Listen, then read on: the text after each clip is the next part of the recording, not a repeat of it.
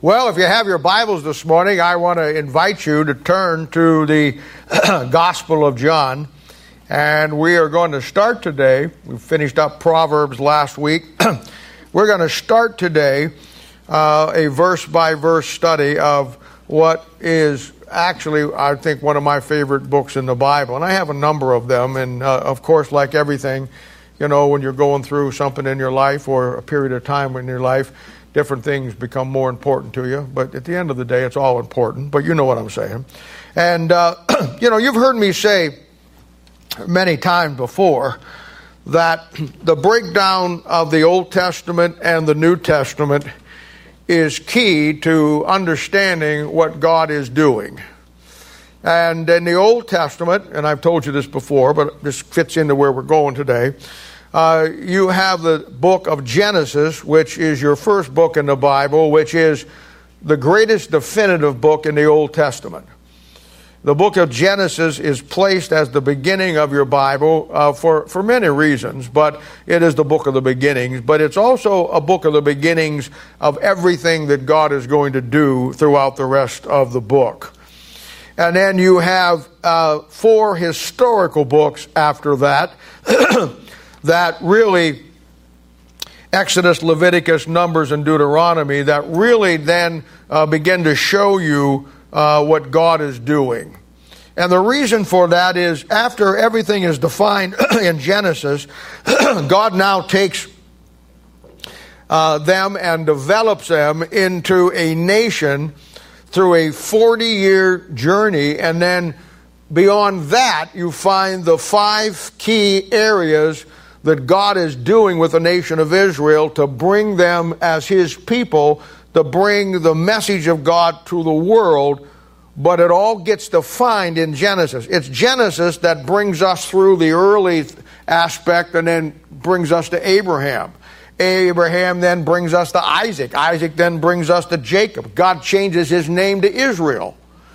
And then from Jacob comes 12 boys who become the 12 tribes. And you know the rest of the story. They all go down into Egypt, and, um, and then they come out as a nation.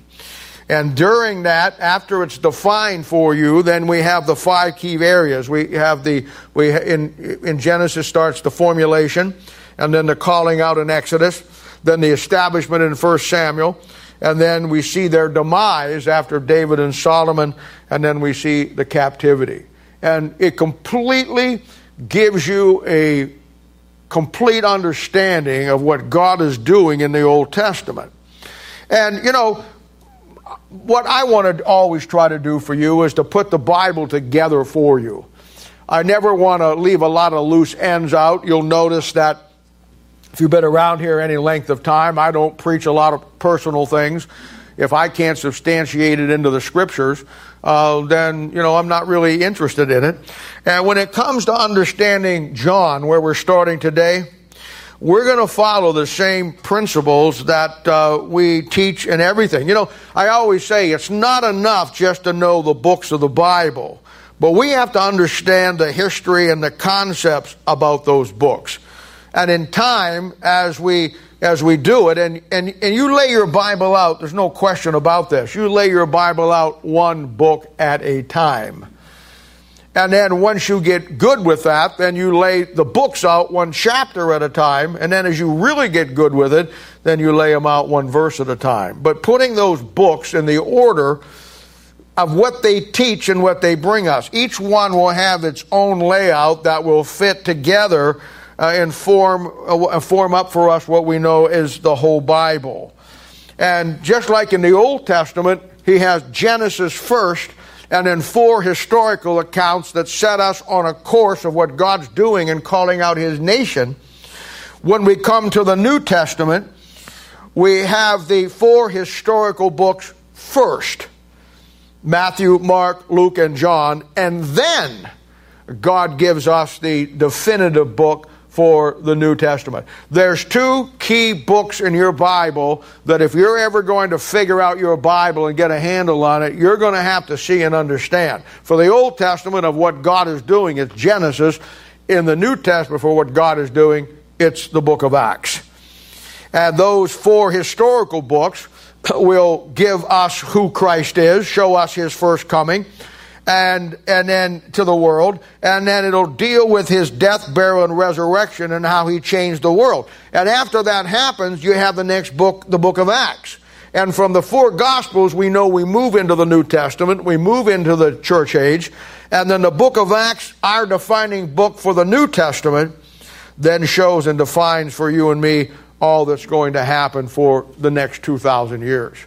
Those two books have to be in your mindset of what they'll do for you.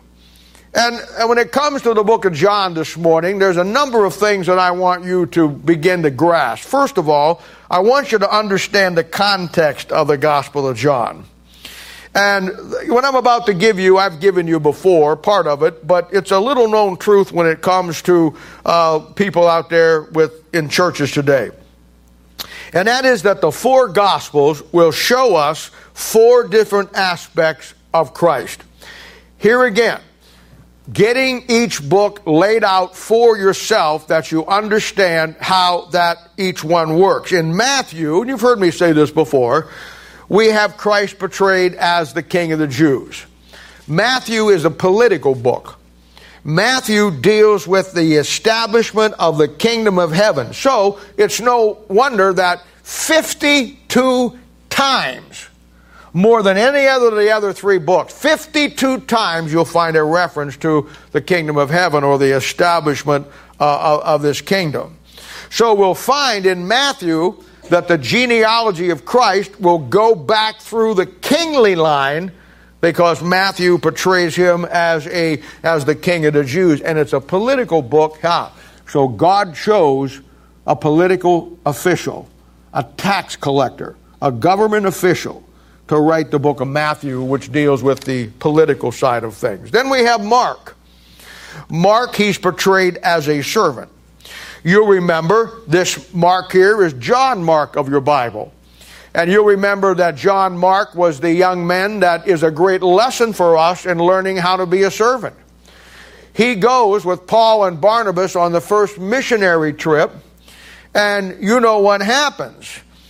He for whatever reason, leaves them in the middle of what they're doing and runs home and goes back to uh, back home and leaves those guys hanging out there. And a little bit later on, when Barnabas and Paul are deciding to go on their second missionary trip, Barnabas wants to take John Mark along again, and Paul says, No way. Now, he bailed on us last time. We are not going to have that again. And in Acts chapter 15, uh, verse 36 through 41, the Bible says that the contention between Paul and Barnabas got so great that they actually split and went their separate ways. And of course, uh, there's some great lessons in that. Later on, John Mark obviously grows. He obviously matures. He obviously is no longer what he was on the first missionary trip, and he's learned his lessons and he's come along. And later, Paul sees that he's grown up. And in the last book that Paul writes, 2 Timothy chapter 2 verse 4, he tells Timothy that when he comes to bring Mark with him because he's profitable for the ministry. And we see in that great study there, which we're just kind of jumping over this morning, but wow, every one of these. We begin to see that the pattern of growth. Paul could see a young man who failed at the beginning, but not write him off. And watch how God used his failures to make him what God wanted him to be. And, and uh, so it was Mark that was chosen to write the Gospel of Mark which portrays the Lord Jesus Christ as a servant, because Mark had learned to be that servant. So in Mark, you'll find no genealogy because a servant doesn't have a genealogy, he's a slave. In Luke, you'll find out he's laid out as the Son of Man, a human son. Now, watch this. So, this account is written by a physician a medical doctor who gives the account of his physical birth. Dr. Luke. And he gives us the account of his birth, and we see defined for us uh, all of the aspects of him coming as the Son of Man in a human form.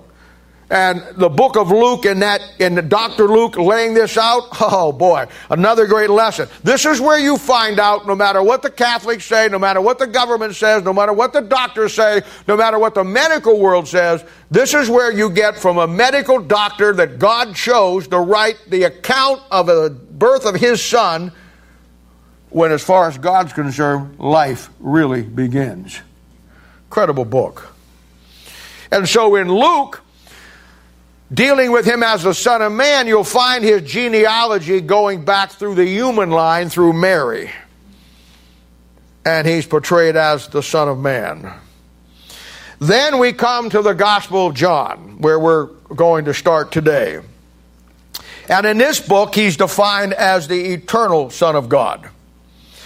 And so his genealogy is found in chapter 1 and verse 1, 2, and 3 where his genealogy now, where in Matthew went through the line of the kings, where in, in, in Luke it went, or in uh, Luke it went back through Mary, here it goes back to God. In the beginning was the Word, the Word was with God, and the Word was God.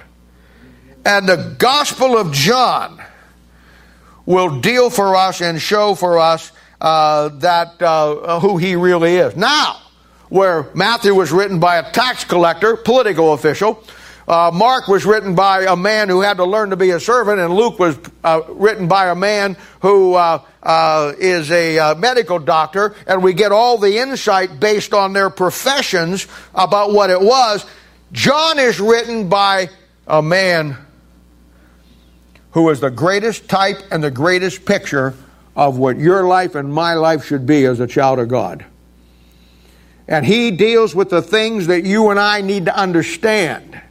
And this puts the Gospel of John on a whole different level because he's dealing with things that you and I ought to know that when John writes, he has insight that you and I ought to have because John is the greatest picture of what your life should be and my life should be in understanding the eternal Son of God.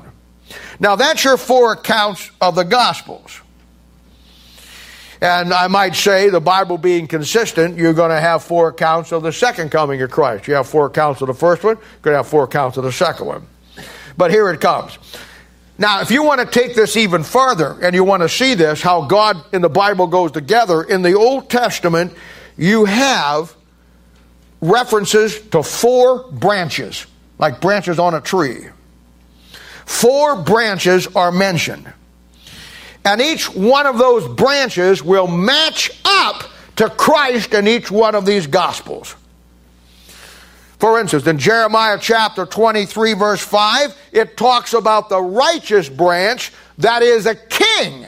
There's Matthew. In Zechariah chapter 3, verse 8, it talks about my servant, the branch. There's Mark. And in Zechariah chapter 6, verse 12, it says, Behold the man branch. There's Luke. And in Isaiah chapter 4, verse 2, it says, The branch of the Lord. And there's John. Now, see how it all goes together? Your Bible is so constructed and put together that everything, no matter where you go, and you're going to see that today as we come through, the, begin to come through the Gospel of John. And then I want to talk about the author himself. We must look at the writer of our Gospel, John, why he was chosen to write the book and reveal Christ to us as the Son of God. Now, as I've already said, and most of you are aware of this if you've been around here at any length of time, the greatest picture of what a New Testament Christian should be will be the Apostle John. In the Old Testament, you have five wisdom books. We just finished one of them. You have Psalms, you have Song of Solomon, you have the book of Proverbs, you have Ecclesiastes, and then you have the book of Job. But in the New Testament, you also have five wisdom books. And every one of them is written by John. you have the Gospel of John, you have First John, you have Second John, you have Third John, and then you have the book of Revelation. What that should show you and me, now I can't speak for you, but what that shows me is that the greatest type of a Christian that you and I should be had the wisdom down of the Old Testament to understand, and when he wrote his five books, they become the five wisdom books of the New Testament. Each one of those books will lay out a key part of God and he, what he's doing. And the question is, most of God's people can never lay it out. I always give people, I always give people five years, you know, uh, before you I even question anything about the Bible. What do you know or what you don't know? It takes at least that long to get it figured out. But my question today is, why do some of God's people go their whole life and not see any of this?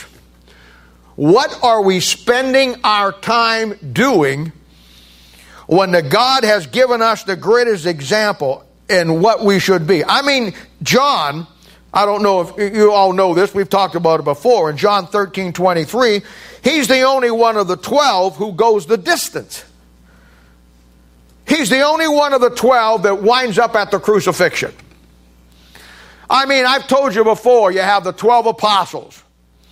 And I showed you how that, that all of Christianity kind of shakes down into this little model. You have the 12 apostles, which figure Christianity. But within the 12, one was a phony. And that tells me that in churches and Christianity today, not everybody who says they're saved is truly saved. But then within what was left, you only had three guys Peter, James, and John who get honorable mention in seeing the great things that God does the Mount of Transfiguration, the rising of Jairus' daughter. When you look at the inner three, it's Peter, James, and John, and the rest of them are not even mentioned.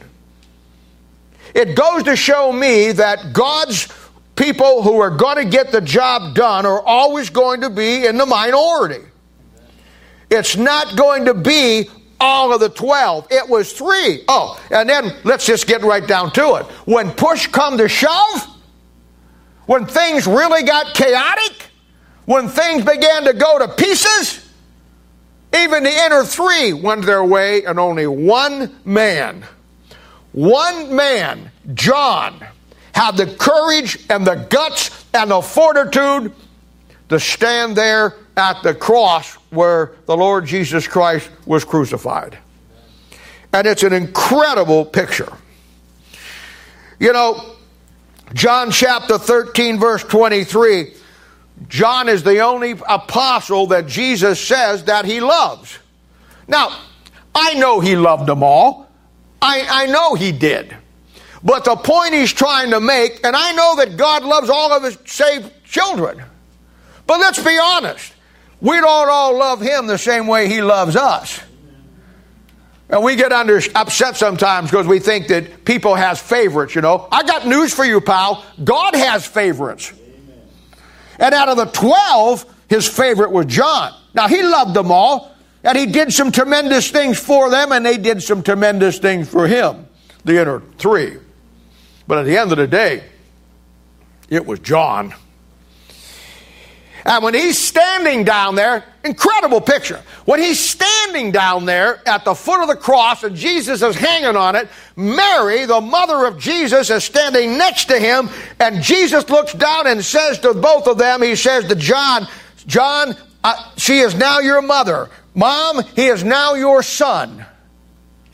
And people read that and just look at that and just scratch their head and blink like a frog in a hailstorm, never get a thing out of it.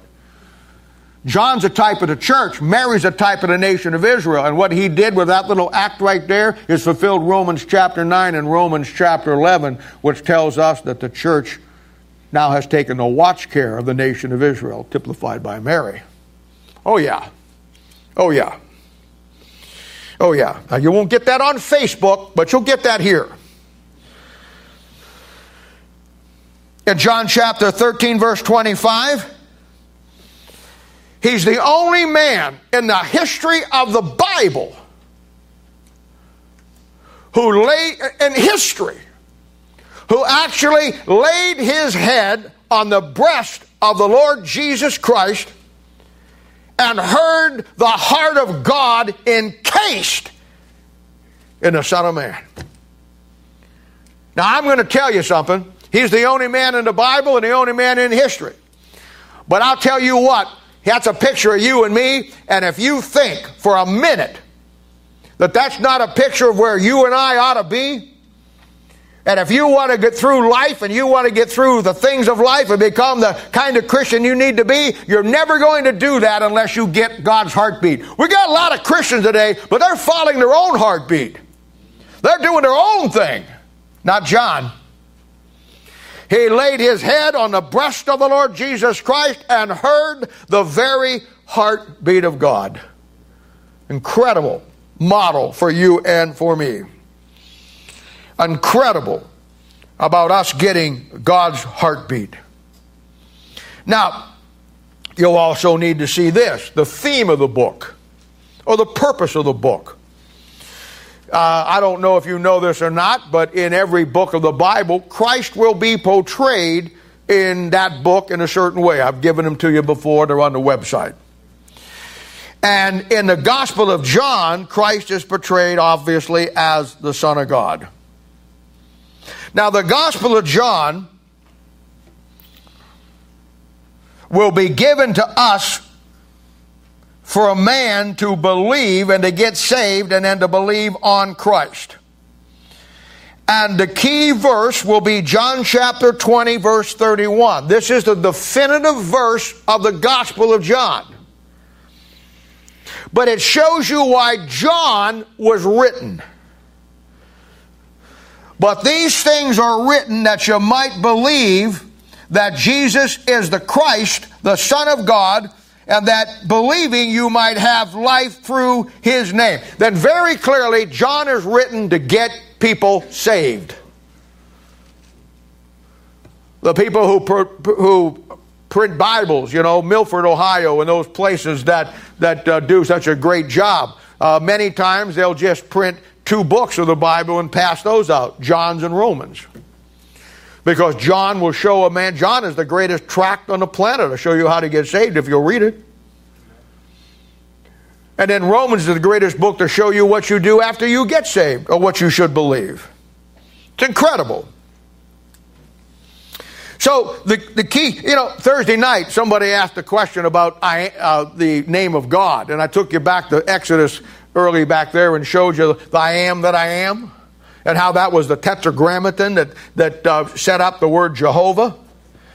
And so I am wherever you find it. And I told you to watch it in the Bible. Where you find the word I am, you got to look at it because it's a reference, that's a word that you'll always find connected with Christ. And in the Gospel of John, he's portrayed as the Son of God, the eternal Son of God. So guess what? Over 60 times in that one book, you find the phrase, I am. Now, John was written so you and I would believe. That's what it says. That's why it was given. He wrote that book by the greatest Christian that ever lived as the greatest tract that any man could ever have. And John declares in that that he is the Son of God, and the only way you can get saved is to trust Jesus Christ as your own personal Savior. And he writes these things that you would believe so you would find the word believe in the Gospel of John 98 times. Now, for a moment, let us just twist a little thing around here. You compare the Gospel of John with First John. And I want you to see this to see how it goes in the consistency. In First John, there will be your walk with God after you get saved where John, the gospel, talks about getting saved, the next book that he writes, First John, will talk about your walk with God after you're saved. And it says, if we walk in the light as He is in the light, we have fellowship one with another. It's on the walk, it's on knowing Him. It's on after you believe, then you get to know Him, and through knowing Him, you walk with Him. And the key verse is found there in 1 John chapter 5, uh, verse, uh, uh, I think it's 15 or 16, and it says this These things have I written unto you that believe on the name of the Son of God, that ye may know that you have eternal life. Now, notice the similarities. John chapter 1, verse 1 says, or John chapter 20, verse 31 says, But these things are written unto you. First John chapter 5 says, These things have I written unto you. One is written to get you saved, Gospel of John. The other was written to show you what you need to know about Him. So you'll find the I am 60 times in the gospel. You'll find the word believe 98 times in the gospel. And when it comes to that little book of First John, which is only five chapters, you find the word knowing or variations of it 38 times. Bible's incredible. Now, see how easy that was? Let me tell you something, folks. When it comes, and you know what? Every Bible scholar out there, every Bible teacher out there, every pastor on this planet, because he doesn't get his messages from the Bible, he gets from another book. He will tell you the theme of First John is love. And that idiot will say that, never stopping and looking at over 38 times in five chapters. The theme of that book is knowing. But that's Christianity today, isn't it? That's you. That's me. It's all of us. We all try to love Him before we ever try to know Him. I wonder why it doesn't work for us. oh. Now, we also need to see the outline of this book. We got to get this stuff down before we actually get into the book. So we need to see the outline of the book. And John will outline uh, Christ's earthly ministry from John the Baptist when it finally starts up to uh, his crucifixion. And you're going to find this is an easy dividing up of the book for you. You're going to find that the Gospel of John is simply built around four Passovers and you break those down in your Bible, you got it. The first Passover is from 1 1 to 213. That'll be the first six months of his ministry. The second Passover, which will be the first full year, will be 213 to 5 1. The third Passover will be 6 4 to 12 1. And then the fourth Passover uh, the third full year, bringing up to the fourth one, will be, uh, you know, where he comes up to the uh, up to the uh, to be the passion lamb or the sacrificial lamb uh, found in Exodus chapter twelve. Now, now, now, let me break it down for you, even better than that. If you want to get a breakdown chapter by chapter of John, so as I go through these over the next 30, 40 years, you'll have it down. Here it comes, chapter by chapter chapter 1 through chapter uh, 2, verse 13, dealing with the, up to the first Passover. You have the incarnation up to his baptism, and then you have his first miracle, and then you come to the first Passover. In chapter 2 through 13 up to 5 1, in chapter 2, you have the first cleansing of the temple. Chapter 3, you have the story of Nicodemus. Chapter 4, you have the woman at the well. Chapter 5, you have the story about the sheep pool, and then you come up to the second Passover. In chapter 5 1 through 6 4, you have the controversy over his deity, of being the Son of God, which will bring you up to the third Passover. And then up through the fourth Passover, chapter 6 through uh, 4, up through 12 1, in chapter 6, he declares himself to be the bread of life. In chapter 7, you have another controversy with the Pharisees. In chapter 8, uh, he, the woman taken an adultery story. In chapter 9, you have the blind man there that he heals. In chapter 10, he declares himself to be the good shepherd. And in chapter 11 and 12, you have the raising of Lazarus. Now, that brings us almost up to his crucifixion. And chapters 13 through 25 all deal with the last night before he becomes the Lamb of God that taketh away the sin of the world at the fourth Passover. So in chapter 13, you have his foot washing. In chapter 14, you have the Holy Spirit of God coming as the comforter. Now, in chapter 15, he's called the true vine. In chapter 16, again, he talks about the coming Holy Spirit of God and his prayer. In chapter 17, he lays out what we know as the Lord's Prayer. Chapter 18, he's betrayed that night. Chapter 19, we have his trial and his conviction, or crucifixion. In chapter 20, then we have his resurrection. And chapter 21 is where he meets Peter after the resurrection, and him and Peter are restored. Because you remember, Peter denied him. Now look at this. There's no better way that that book could end. Because Peter is a type of the nation of Israel, and Peter denied him just like Israel has denied him. But when he comes back, just like at the first coming, Peter got restored, type of the nation of Israel, Israel's going to get restored when he comes back the second time. Can't beat it, man. You just can't beat it. John has great insight. And if there's anything I want you to see today, for you. I want you to understand and see why he has that insight. Now, there's another thing you will want to remember, and this sets John completely apart from all the other writers and really makes him an incredible picture of what you and I are, or should I say, should be. Because when John writes, he has all of the Old Testament and the New Testament, everything laying on the table before him. He's the last writer. He writes around 90 AD. Every other book of the Bible had been done for probably 25, 30 years. So when John sits down to write, his insight is into what he already has in front of him to see where everything is going.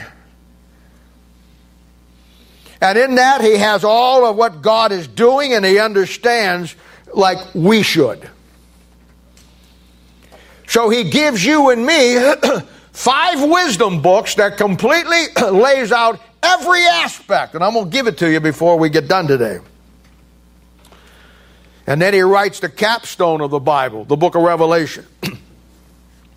a complete and total breakdown of the church age, the rapture, the judgment seat, the tribulation, the second coming, the millennium, the new heavens and a new earth, and then eternity. And he writes, and what he writes for us and lays out for us by his writings is what the church has believed for the last 2,000 years, in spite of all the heresy that has come along is that John's writing established and foundationalized the great doctrinal teaching of the premillennial return of the Lord Jesus Christ. And I've told you many, many times in 2 Timothy chapter 2, verse 2, the Bible, Paul says, the things that, that I've committed to you, you commit to faithful men. And John does that. He follows that principle because what we believe today we got from what John wrote. Now, John is the only writer in the Bible that goes from an apostle clearly into the New Testament church age and is a important writer that it covers it all. I mean, there's other people that did it, but John is the only one that did it that completely gave us a record of when he was with Christ, and then he transitions into the church age and sees what's going on.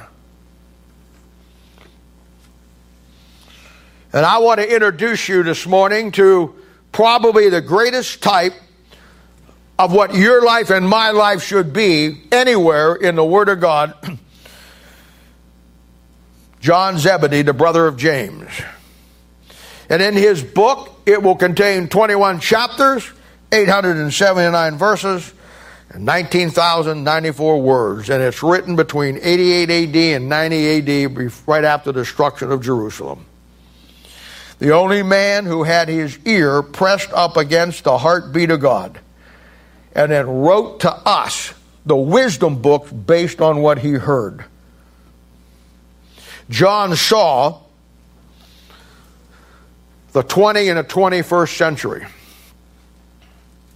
He had tremendous insight in prophecy of laying out exactly where the church is at today.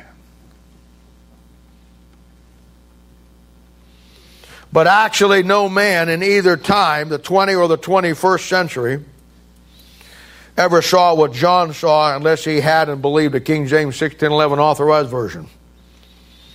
Every Bible college missed it. Every scholar missed it. Every seminary missed it. And 99.999% of the pastors missed it along with their entire congregation. And even the ones, even in many cases, the ones that saw it, either didn't really believe it or never acted upon it. And churches are full of people like that. For in our world of Christianity, there's going to come some tough times. And we, as God's people, need to understand what John saw. Now, allow me to read our first three verses here. he simply says, In the beginning was the Word, and the Word was with God, and the Word was God. The same, the Word, was in the beginning with God. All things were made by Him, and without Him was not anything made that was made. Father, we thank you and praise you for the Lord Jesus. We do love you today. We pray, Father, as we begin to open up this great book, that you'll open up our hearts, our minds, Allow these good people who have made the pilgrimage here today to hear your word, to let the word of God uh, touch their life. We thank you for uh, the testimony of the many, many, many people around this world that rely on what these people have provided for them a way to hear the Bible taught, learn the Bible, grow in the Bible. And Lord, we do thank you and praise you for that. And we just ask your blessings upon this time. In Jesus' name, is sake we ask it. Amen. Now look at verse 1 here for a moment. this first verse here, it begins where the Bible begins in Genesis 1 1. And it also begins where the Bible begins in the book of First John. In the beginning. The beginning of the creation. Now, this is no, there's no clearer verse anywhere in the Bible that will tell you and I that Jesus Christ and the Word of God are one and the same. How God's people got fooled by scholarship, fooled by education that would let somebody destroy John chapter 1, verse 1. That in the beginning was the Word, and the Word was with God, and the Word was God. You cannot separate God from His Word. and that is the key that oneness is the key to everything that we have, or should I say, we don't have today.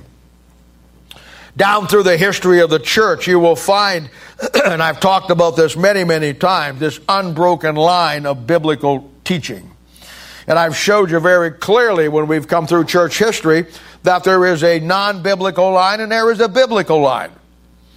And I've told you before how that all history is nothing more than relatively God moving down through history to do what he's going to do and the devil moving in opposition to stop that.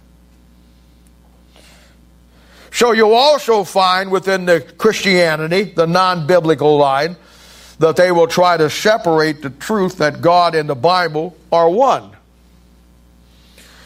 and they will do this, you know, uh, basically by two concepts. You'll find that, uh, and it's absolutely true, it's a fact. The true church, church of Jesus Christ, will protect the truth of the Word of God. And scholarship and groups outside the false church, based on scholarship, based on rejecting the Bible and 1 1, will always destroy the truth of the Word of God. Now, I've said it many, many times that the church is God's total structure for every child of God. And uh, I, I, I, I'm told all the time by people, well, you don't have to go to church to be a Christian. No, you don't. But you have, you have to go to church to be a good Christian. And, uh, you know, it's just that simple. The job of the church is to teach and to edify and to be a place of safety and protection. And as you come down through church history, it was the church, the true church, that decided what books should be in the Bible. That's why you only got 66. And yet you could go to some bookstore out there and you could find a book on the lost books of the Bible, like the Bible lost these books. No, it was the church that decided what ones were going to go in. It was the church that decided what was heresy. You see, I've taught you this before. You get time to time, idiots come into every church that got some teaching that God only gave them, and the moment you hear that, you know that they're heretics simply because we know and we believe, no matter what some idiot wants to do with it, we know and believe that the church decided real truth. We just can't find what you're putting out there in anything in church history. So out the door. It was them in Revelation chapter 2, verse 2, in the first church at Ephesus. It was the church, the true line, that decided who were really apostles because everybody wanted to be one. I mean, I'm telling you, down at Walmart back there, they were selling apostle suits right out the door. And they decided for you and for me what was established truth. And if this church is truly in that biblical line, then our job is to hold to that truth and to make sure, no matter what happens, that that truth goes on that generations from now, if Jesus doesn't come, that the truth is still here. The devil in the world will do its best to separate you from his truth, one way or the other. A couple of weeks ago, I preached a message on the year 2020. And I got a, a call this uh, one last week and two this week from three different pastors who follow our website and each of them uh, wanted to sit down and talk with me about where do they go from here with their churches. And I felt like, you know, it was probably a better way to do it was to get all three of them together on a conference call and and sit down and and and try to help them and, and find out where they're at and what they're struggling with. And uh, we had about an hour and a half, two hour conversation. Nice guys, Bible believing guys. But they're struggling just like all churches. They have the issues that, uh, that everybody is facing right now. And they, they, they heard that 2020 message, what, and they wanted, they, wanted, they wanted to find out okay, we believe that. We know that that's where it's at and where it's going. But help us. How do I go back to my church? And what do I do?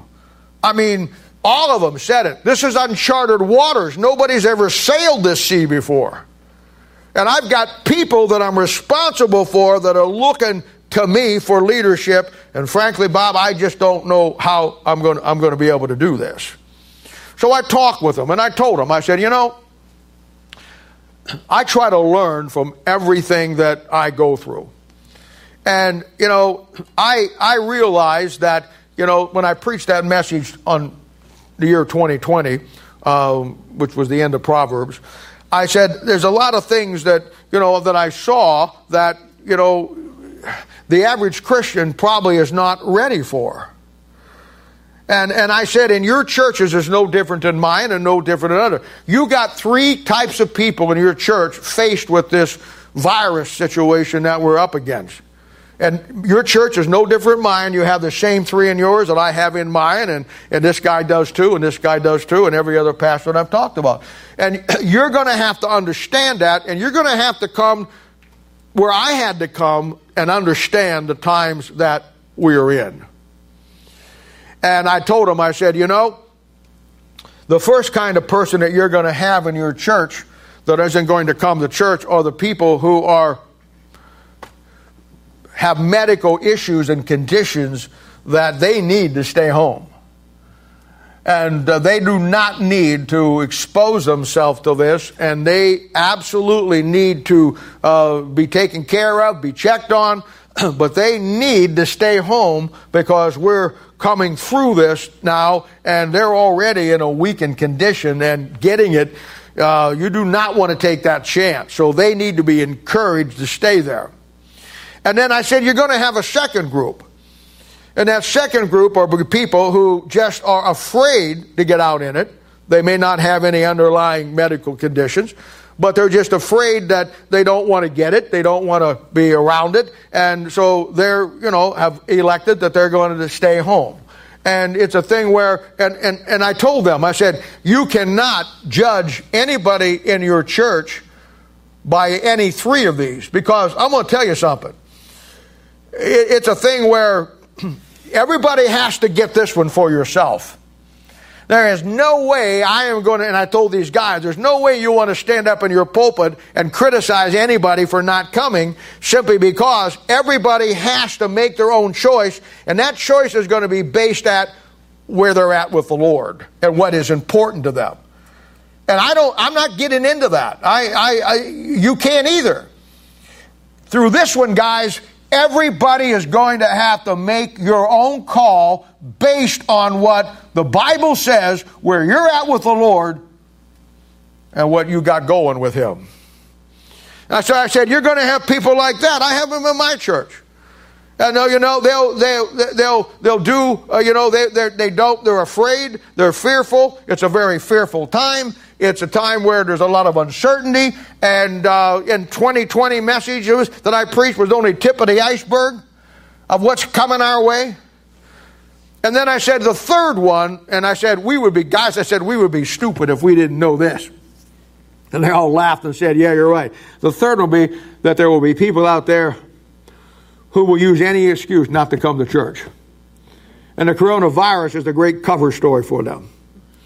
They don't really want to be here anyhow. They don't want to be part of what's going on. Uh, you know, it's a thing where uh, one guy, uh, one guy said to me, he says, you know, I had, a, I people last week. I said, it, it, called me and said that they weren't coming back to the church, and I said, were, were they really good people? And he said, well, they know they're just very nominal when they come. And they said that they, and I, and I, and he says, I didn't know how to answer them. I said, well, what I'd have done, I'd have answered them back, and I said, you know, how do you leave something? That you're never really a part of to begin with. You see, I told these guys if you have no investment in your church,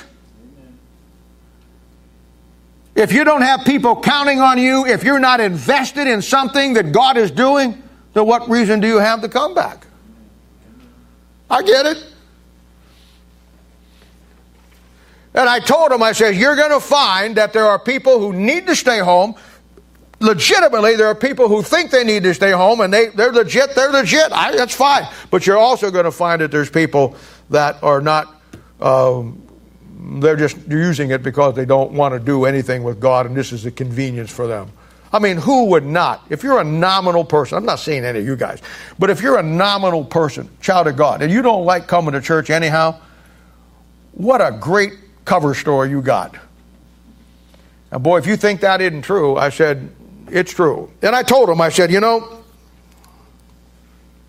here's what I've learned. And I said, in my years in preaching, which is almost 50 now, I made two errors in my hermeneutics. Hermeneutics is the big $25 word for teaching the Bible. I call it hemorrhoid nudics.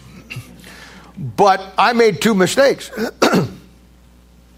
I've told you about the one.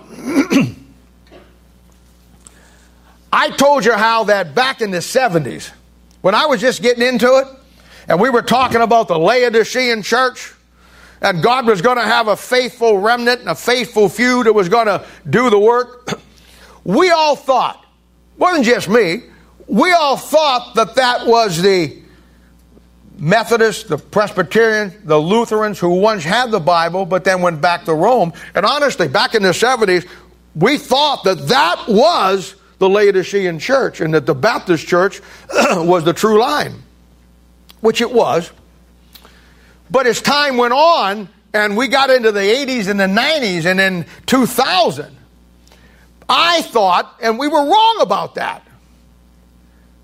Because when we got into the 80s and the 90s, we actually saw that the Baptist church that we thought was the true church back there, a bunch of people departed, from that and went to be part of the neo-evangelical crowd. And here again, what was left was the Bible believers that now we thought churches like ours. I told these guys, churches like yours. I actually thought that we were the remnant out of that. and that was my second mistake.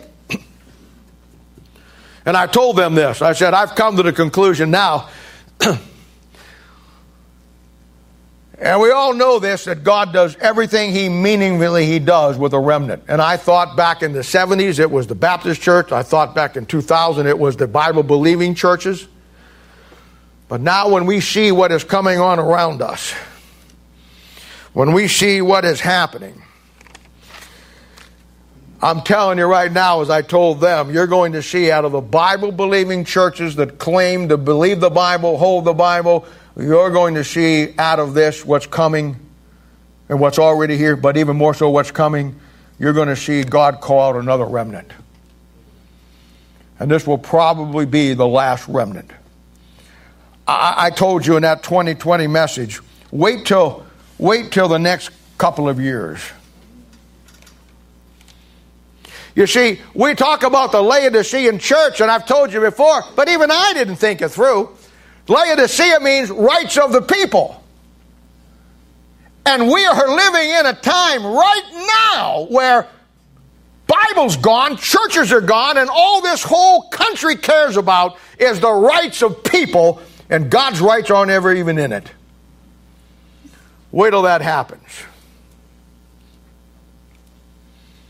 Let's see what you do. I mean, we've already seen what so many of God's people. You realize there was a poll taken a while back and it said of Christians, quote unquote Christians, and they said 75% of them said they would not go back to church during this time.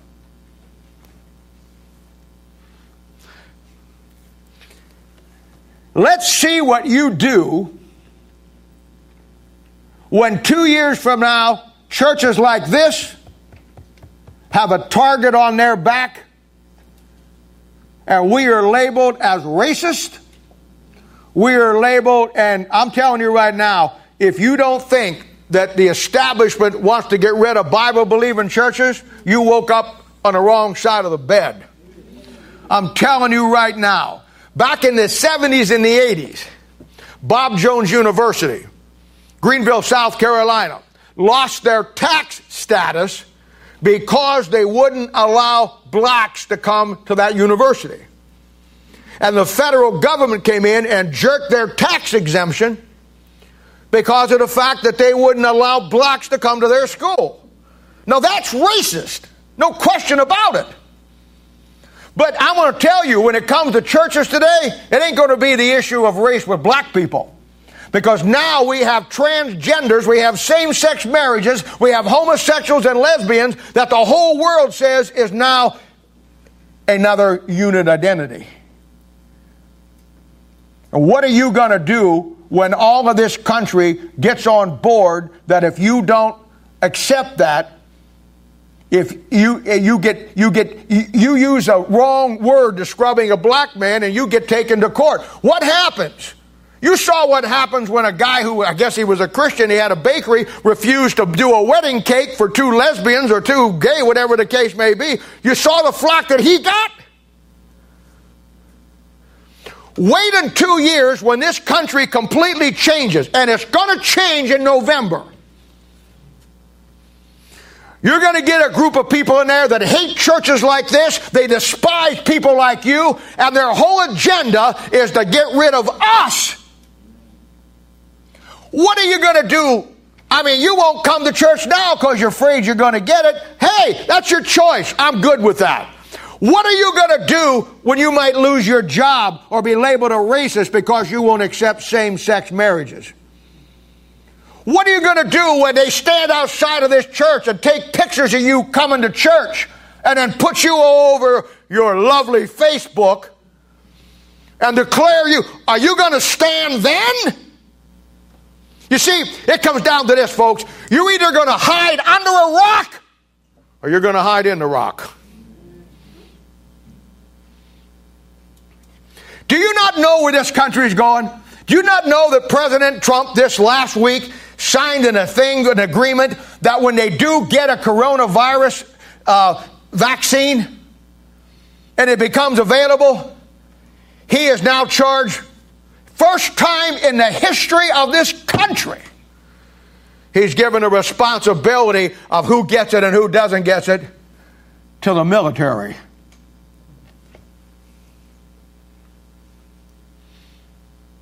They're going to work in conjunction with the CDC, but it's the military. What is the? I'll tell you what it's got. This country's headed for a police state setup. And they're going to come in and they're going to take everything that we had and we value. You forget your freedoms that you once had. You can kiss them goodbye. When this thing goes down, it's going down, and all that's going to be left standing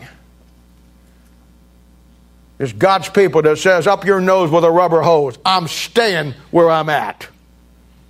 Hide under the rock or hide in the rock. I, I told these pastors, I said, what is coming our way is a country that cares more about the rights of the people, and you will not have any rights. They will target us. They will target you. You'll maybe lose. And you know what they said? Again, somebody said, and they said, we can't force anybody to get the virus because constitutionally we can't make you do it. You know what they do? And they said it. So you know what we'll do? We'll look at you and we'll say, if you don't get it, then you're going to be a threat to everybody else, so it's going to cost us more money. So we're going to tax every one of you who won't get it, get a vaccine that's not been proven, that may do some other damage, that they have no clue, that they've rushed in, and if you don't take it, the federal government will fine you $10,000 a year. And then they'll fix it so you can't go to work, just like your kids can't go to school without certain vaccines. Then what are you going to do? Hey, at some point, folks, you better get your head out of wherever it's at. And you better quit worrying about Corona's 19 and your little fears about it. And that's you. I have no problem with it. You, every man's got to figure it out for yourself. But you better get a big pencil and a lot of paper because there's going to be a lot of figuring coming, coming your way because it ain't over. They want this country, they want you and me out of it. They want Bible Christianity out of it. And the greatest thing the world has done is to try to separate God and His Word. And God's people let them do it. And now, you, you know, I, I, and this is so true. I told the guys this. I said, when this all broke out, the medical world, God bless them, the heroes, the medical world told us that if you had bad deficiencies medically, that there was a real risk for you getting coronavirus because you may not live and it may kill you. And we've seen that happen. But I told these guys, I got another angle for you. Most of God's people, before it ever hit, were spiritually indeficient. They had spiritually underlying conditions. And when the virus hit, it killed them spiritually because they didn't have the courage to stand up and say, what God is doing in my world is more important than what the world is doing. And hey, I'm not fighting anybody. I defend whatever decision you make. Unfortunately, forget I'm a pastor, unfortunately, as a born again child of God, Bible believer who believes the book, I don't have that luxury.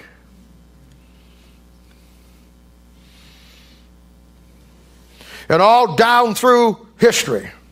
The devil has used every means at his disposal to separate God's people from the only thing that will keep them safe. Safe from hell through salvation, safe from the world through your walk with God. Through the Word of God saved, through the Word of God your walk. And you better see all of this and what is, uh, this is a defining moment You can pretend it isn't. You can, you can whine about it and complain about what you don't like. I'm telling you right now, with what's coming and where we're at, John saw it. John saw it in the book of Revelation. He wrote about it. We don't want to see it. And this is a defining moment. Not for the church, though it is. But whatever your decision is, and that's between you and the Lord, and I have no care one way or the other. I only got to take care of what's me here. But I am telling you right now, this is the defining moment for all of us. And I believe with all my heart that God in these last days is calling out his remnant. That no matter where it goes, no matter what happens, if they throw us all in jail, then we start a jail ministry. Wherever they do, we take a stand. And at the end of the day, I am telling you, you're going to see Christians bail out of Bible believing churches like rats off a sinking ship. And simply know that you cannot have both the book to work for you outside the structure that God put it in. And no matter where you're at in any of this, you better get a plan for the unbroken line of truth. He says, In the beginning was the Word, and the Word was with God, and the Word was God. There are some things about God you simply cannot separate in your Christian life. You know the first thing they did? The first thing they did is they took the book from you and told it that it was full of errors and it was just a translation by man. You know the second thing they took? They took God's structure, the church, and they turned it into a Super Bowl halftime show.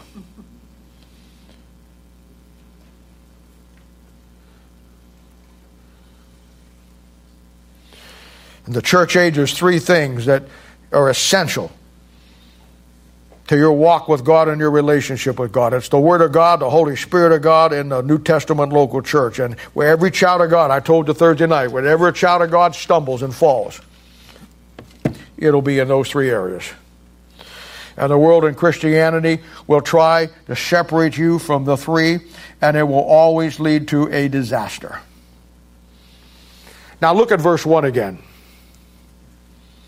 I promised these guys that we're going to work together and I'm going to help them, and they've got some more questions and they've got some issues that they are going to have to deal with. And I said, hey, look, I said, uh, you know, I'll help you any way that I can, but you need to go back and realize. And I've come, I, I've come to the conclusion. I'm just telling you right now. I've come to the conclusion, and you might as well know this, that I'm done trying to build a church. All of our outreaches are shut down and probably will never come back. I'm done trying to build a church. They'll have people come in that you bring in and visitors and get saved, praise the Lord, but it ain't ever going to be like it once was. It is never going to be that way. And I have come to the place in my mind that I am not going to, I mean, if somebody comes in and we decide, I mean, I'm all for it, but I'm saying, I understand in my mind the days of trying to build a church is over. My goal right now, starting in a couple of weeks, is going to build a remnant. Because we're going to have to stand together. I'll show you that before we're finished here this morning. Let's move on. Now look at now look at verse 1 and First John chapter 1. They both say in the beginning, just like Genesis chapter 1 1. Now this beginning has and is one of the most misunderstood and unknown aspects of all of the Bible. And I, I'm asked this all the time. How did an eternal God have a beginning? You probably have heard that one. How did a God in eternity with no time uh, have a beginning? Uh, it says, in the beginning, uh, Genesis 1 1, God created the heaven and the earth. How did a God who has no beginning have a beginning? And now, those are all legitimate questions, but based on the fact that somebody not spent a lot of time in the Bible. Now, the answer to this, the beginning, will be found in the deepest chapter in all the Bible, and that'll be Proverbs chapter 8 and it sets up the platform and the foundation of understanding God and the Bible in His whole purpose. This great chapter reveals Christ in three fundamental aspects. Proverbs chapter 8. First off, it shows you Christ in God before Genesis 1 1. Then it comes on down and shows you Christ coming out of the Godhead, Genesis 1 1 and 1 2. The manifestation of Christ. You'll find that in John chapter 17, verse 8. And then the third aspect is Christ then going into the world, Matthew, Mark, Luke, and John, as the begotten eternal Son of God. And in verse 22, it says, uh, of uh, Proverbs chapter 8, he says, The Lord possessed me, here it comes, definition, in the beginning of his way. And that beginning in Genesis 1 1 and John chapter 1 and 1 John chapter 1 wasn't the beginning of time. It's not the beginning of eternity, but, rather the beginning of God's way, God's plan, where He's going now. The plan for the redemption of man and the establishment of His kingdom, both with Israel and the church. That in the beginning, God, that beginning isn't the beginning of time, it is the begin, it's the beginning of God going through a direction by which is going to be His way. And the Bible is a complete picture of that way. Now, this will give you a totally different viewpoint of the word way in the Bible. It'll always go back to here Genesis 1 1, John chapter 1 1, and 1 John 1 1. Where the Bible says in John 14 6, I am the way, the truth, and the life. That gives another whole dimension to it. He's not just talking about a, di- a direction, he's talking about the way, the whole concept of what God's plan is. When the Bible says in Genesis 24, 27, I being in the way the Lord led, it's not just, well, here I am, Lord, just push me down the road. It's you being in the way, understanding the whole concept of what God is doing. Genesis chapter 3, verse 24, it says, God put a flaming sword uh, in front of the tree of life to keep the way. And you could take that way from Genesis chapter 3 and follow that way all the way to Revelation chapter 22, verse 14. It isn't, in the direction, it's where God is going. Do you know where God's going? Are you in the way? Are you in the way? Genesis 18, 19, it says to keep the way of the Lord. In Exodus 30, 21, a cloud to lead them uh, in the way, cloud during the day, and a fire at night to lead them in the way. What way? The way to the promised land, the way to the establishment of the kingdom, the way to the millennium, and the way into the eternity. God's structure and God's plan. In Numbers chapter 20, verse 17, it talks about the king's highway. You know what the King's Highway is? At the second coming of Christ, when he comes back to Mount Sinai and he comes up the, he goes up the King's Highway that leads him into the Jerusalem and Eastern Gate. Not just a direction, it's the way God. Do you know the way God is going today? And are you part of that? Are you under the rock or are you hiding in the rock? Psalm 25 8 teaches that we're to be in the way. Psalm uh, 25, 9, the meek will, he will teach his way. John 10, 1, uh, getting uh, to heaven some other way. It's not putting up a step ladder and crying. It's another way. It's, a, it's not a direction. It's a mindset. The way God says you got to get to heaven. 2 Peter chapter 2 verses 15 and 16 says somebody forgetting the right way and then following the way of Balaam. There's two ways. There's God's way and the devil's way. And you know what God's people try to do? You like that mix and match concept. 2 Peter chapter 2 verse 21 says that we should know the way of righteousness. Now that little word way will will, will, will, will, will always take us back to the beginning of God, God's way. When he began to unfold his plan, unfold his purpose, his mind that he gave us in a book that we could completely understand which way he's going. That I, being in the way,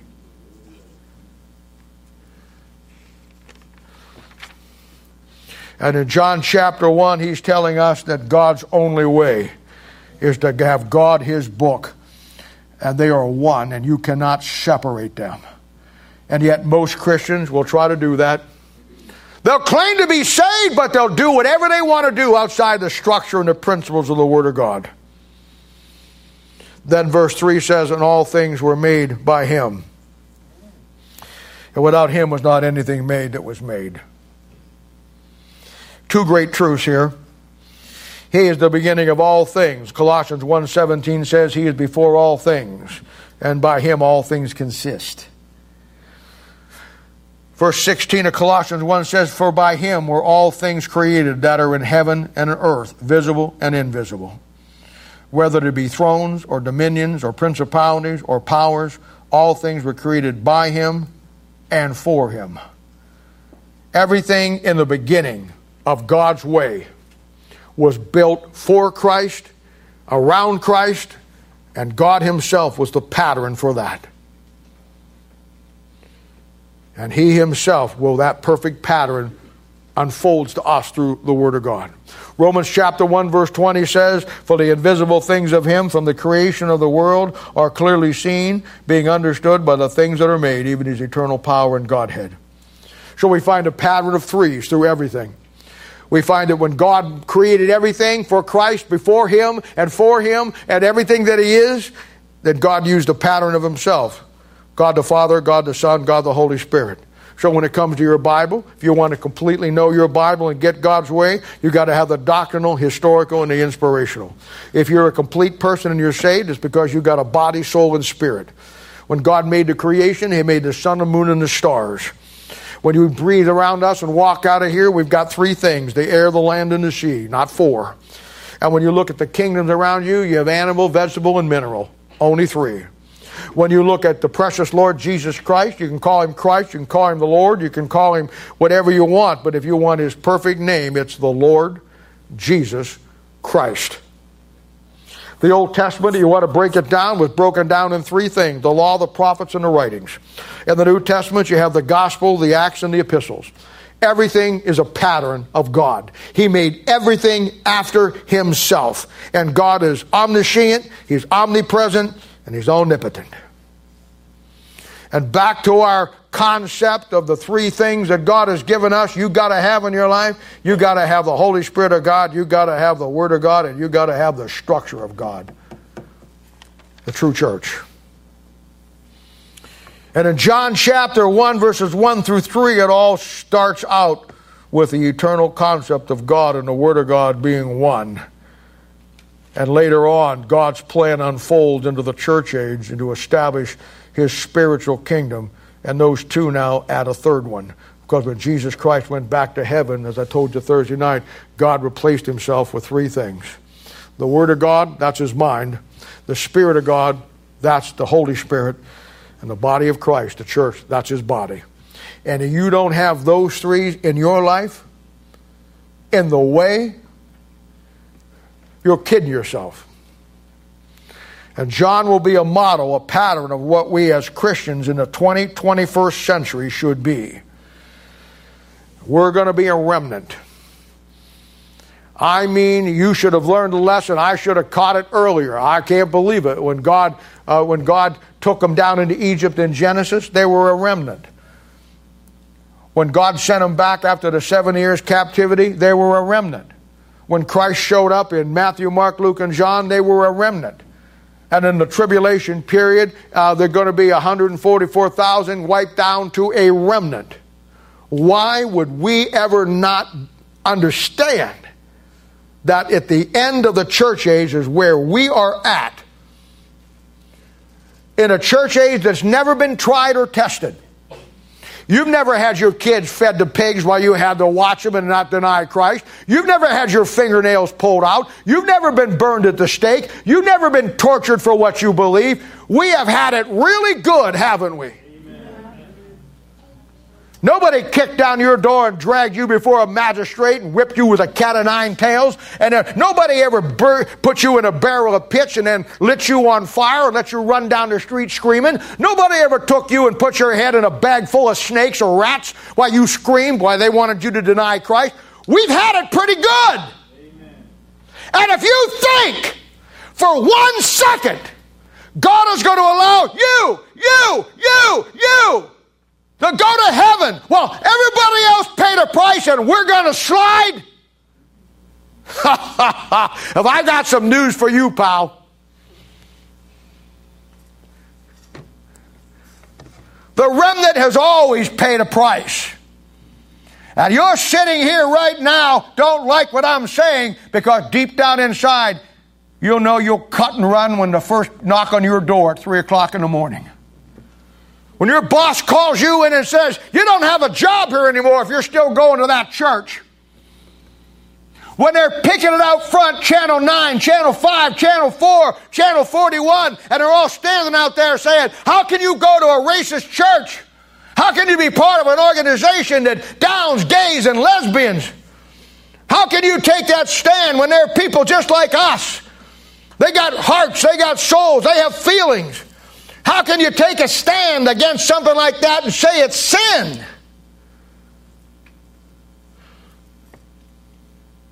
They'll have to catch you at home.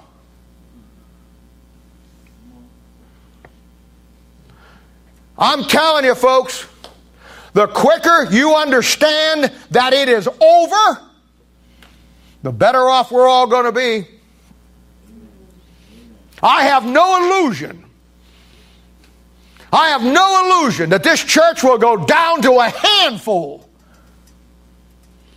I'm not under any illusion.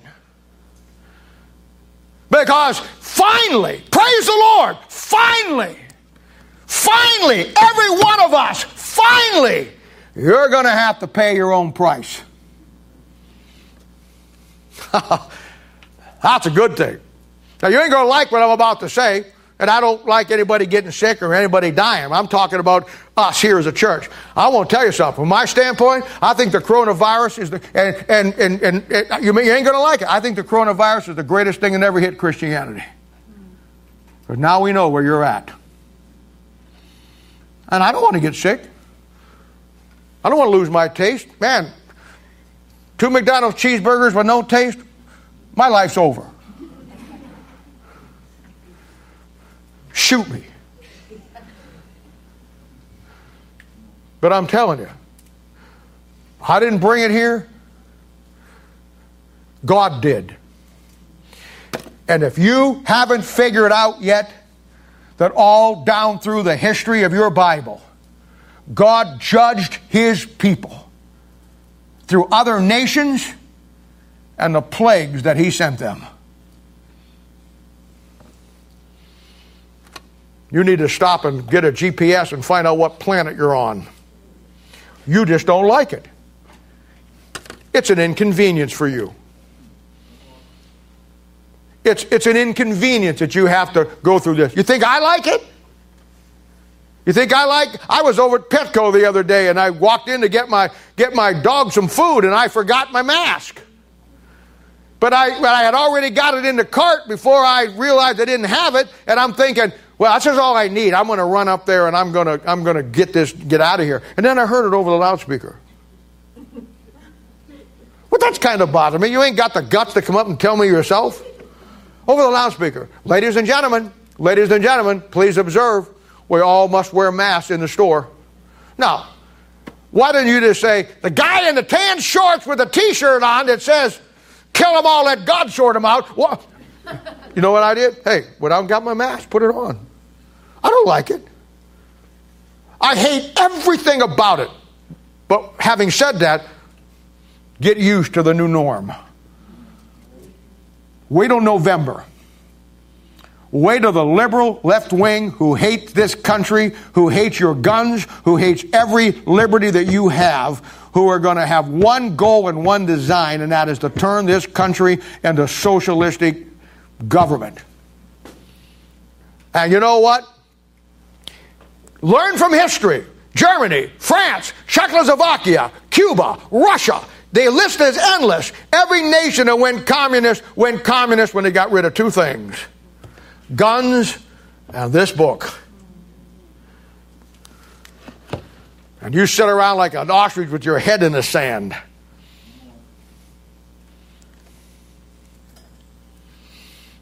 And John writes five wisdom books. And through those five wisdom books, listen now, here it comes. He shows us God's way five ways. The Gospel of John, shows us God's way of salvation. The epistle of 1 John shows us God's way to walk in fellowship with Him. 2 John shows us God's way with Israel. You'll find her called the elect lady.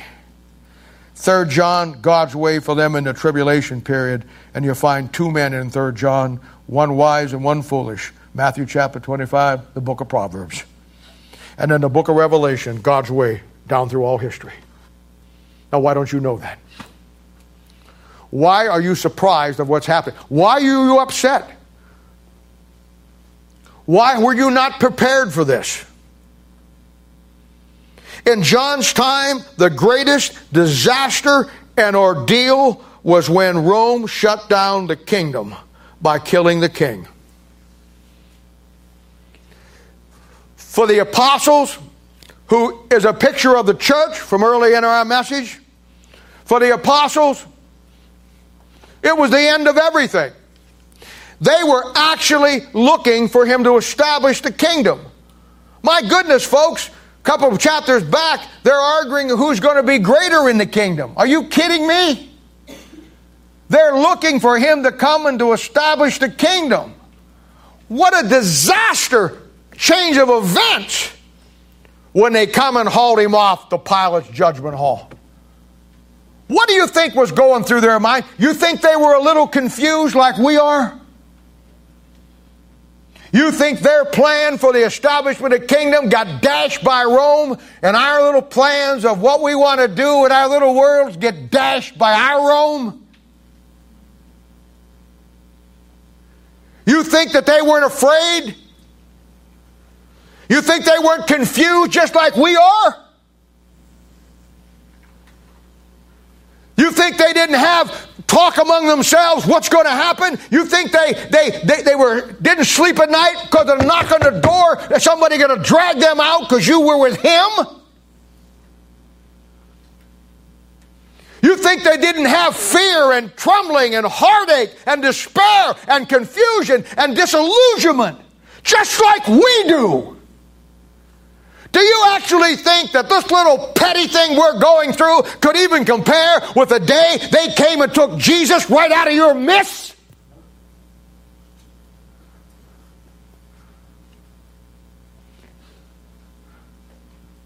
I mean, come on. Can you not see? All down through history, the world has tried to separate us from the very things of God. This was a time of treason. It was a time of confusion. It was a time of anger for many of them. It was a time that I felt, I'm sure they felt hopeless. I'm sure they woke up when he was gone and they said to themselves, What do I do now? What do I do now? I followed him for three and a half years. I believed everything that he said. What do I do now?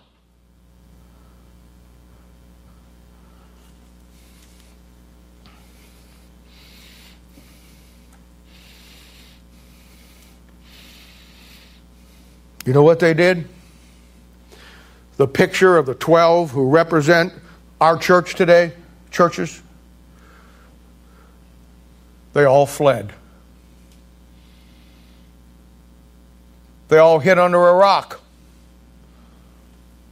Even the inner three Peter, James, and John. Peter standing around the fire when somebody tried to associate him with Christ he just cusses like the world so they know that he wasn't really one of them. James, you don't really know what happened to him. He ain't around. Out of all 12, only one goes the distance John. A remnant a remnant out of the 12 men that saw the miracles, saw him heal blind people, straighten withered legs, bring people back from the dead, turn water to wine, do all the, the very people who saw the very miracles when crunch time came. Gone.